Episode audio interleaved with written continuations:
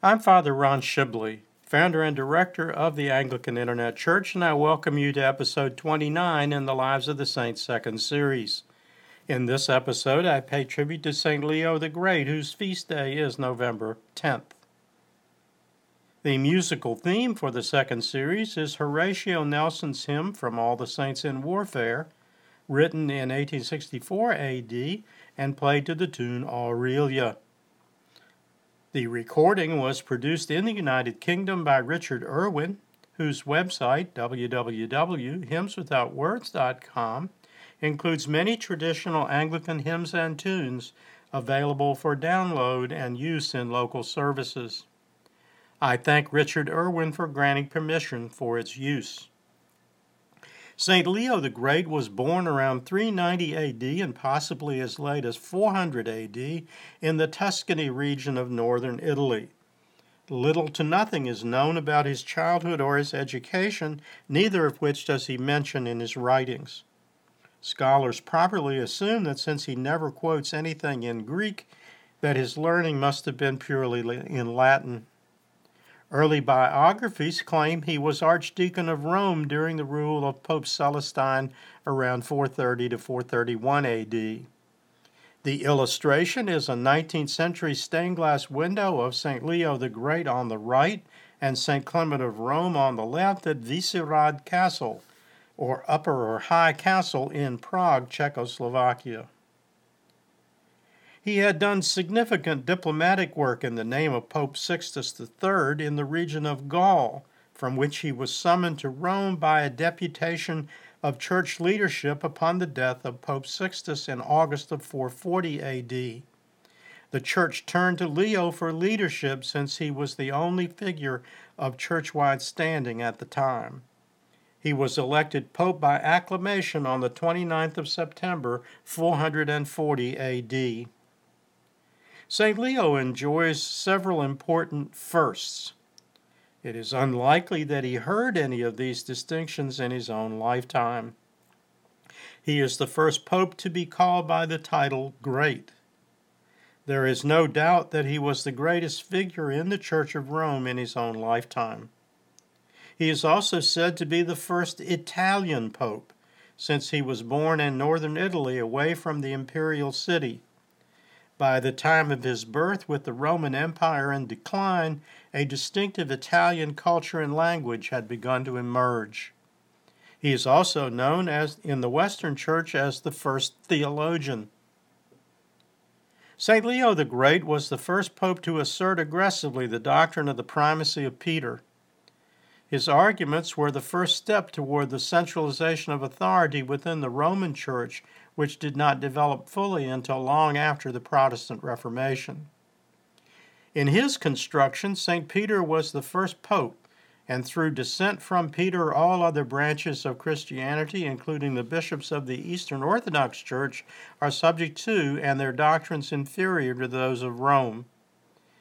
In episode 21 in this series, I discussed St. Cyprian of Carthage's contrary opinion on this issue.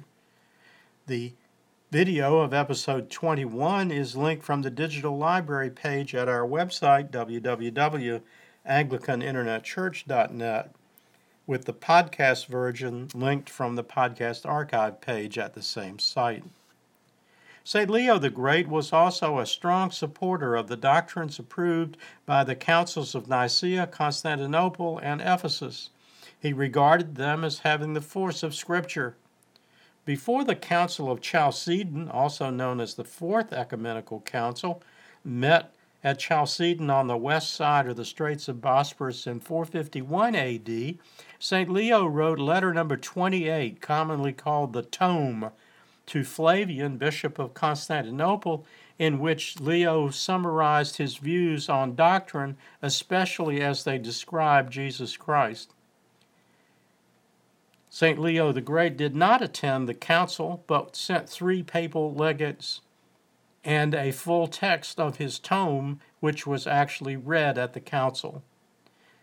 He was firm on the Chalcedonian Council's doctrine of the dual nature of Jesus Christ, declaring that he was both fully man and fully God. Another of the creedal doctrines which St. Leo supported was the doctrine of the Incarnation, expressed in the Nicene Creed's second full paragraph as amended at Constantinople in 351 AD. His ideas on the subject were nearly identical to those expressed a century earlier by St. Athanasius of Alexandria. St. Athanasius is the subject of episode 16 in this series. The origin of the doctrine of the Incarnation, as expressed in the Creed, is discussed in episodes 4, 5, and 6 of the AIC Christian Education video series, The Nicene Creed. All video episodes of both series are linked from the digital library page and the podcast versions from the podcast archive page at www.anglicaninternetchurch.net. He is also credited with persuading Attila the Hun from ravaging Rome in 451 AD. According to the tradition, they met outside the walls of Rome, and St. Leo negotiated an, an, agreement that Attila would turn away from Rome and thereafter stay on the eastern side of the Danube River and take away a wife and a large dowry. The illustration is a late 17th century fresco at the Church of Los Venerables in Seville, Spain. The two figures bearing swords behind and above St. Leo are St. Peter and St. Paul. A similar work by Raphael from the early 1500s is painted inside the Basilica of St. Peter. He is credited with repairs to the original separate basilicas of St. Peter and St. Paul, both dating to the 4th century, fixing damage done during the many raids on Rome in the 4th century. He did leave behind 95 sermons, many of which were used for generations on major feast days in the Roman Catholic Church, especially the feasts of, of Christmas or Nativity and Easter. These were written in a straightforward style that is still easy to read even for modern people. Over 120 letters survived in original or copied form. The Leonine Sacramentary, an early Roman Catholic service book, bears his name but is of later composition, written in the traditional forms popularized by St. Leo. At least seven of the collects in the 1928 Book of Common Prayer, including the collects for the Feast of St. John and the Feast for the uh, and the collect for the third Sunday after Easter, are derived from it. St. Leo died at Rome on the 10th of November 461 AD. His body was interred under the portico of the 4th century St. Peter's Basilica. Later, his body was moved inside the basilica in the 7th century. In the 17th century, around the time of the start of construction of the current Basilica of St. Peter, it was moved to a separate chapel honoring the up until then nine popes named Leo. In the 18th century, after the completion of the current St. Peter's, his remains were relocated to a separate chapel inside St. Peter's Basilica. Early church writer St. John Cassian, who was part of the Gallican church in France, calls St. Leo the Great the ornament of the Roman church. St. Leo was designated a doctor of the church by Pope Benedict XIV in 1754 AD. He is commemorated in the huge number of churches, chapels, and seminaries that bear his name, including the Basilica of St. Leo the Great in Baltimore, Maryland, where the bronze statue of St. Leo shown in the illustration was dedicated in January 2000 AD. The collect for the Feast of Leo the Great is from the 1963 edition of Lesser Feasts and Fasts, which celebrates his feast day on April 11th instead of the date of his death, which we use in this series.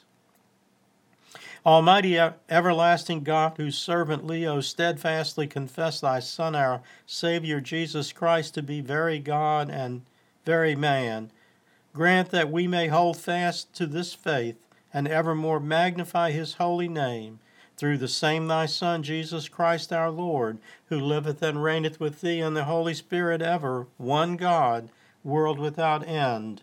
Amen.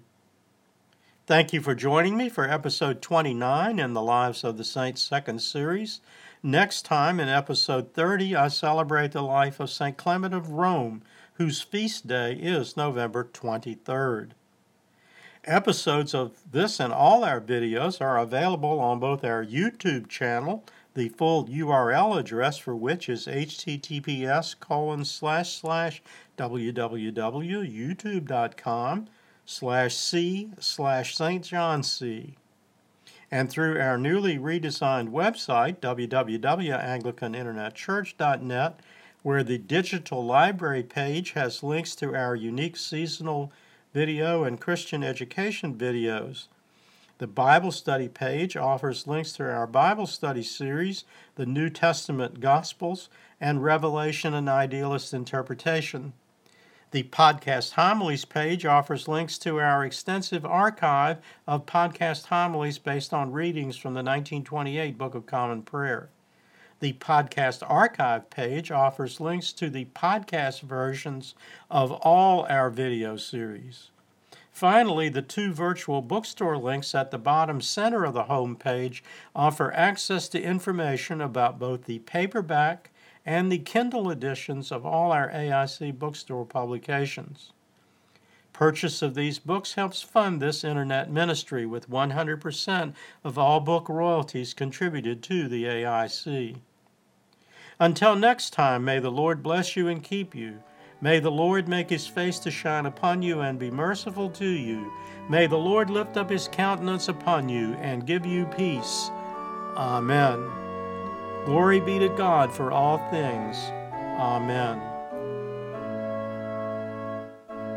This program has been a presentation of the Anglican Internet Church. We invite you to visit our website and use its resources at www.anglicaninternetchurch.net.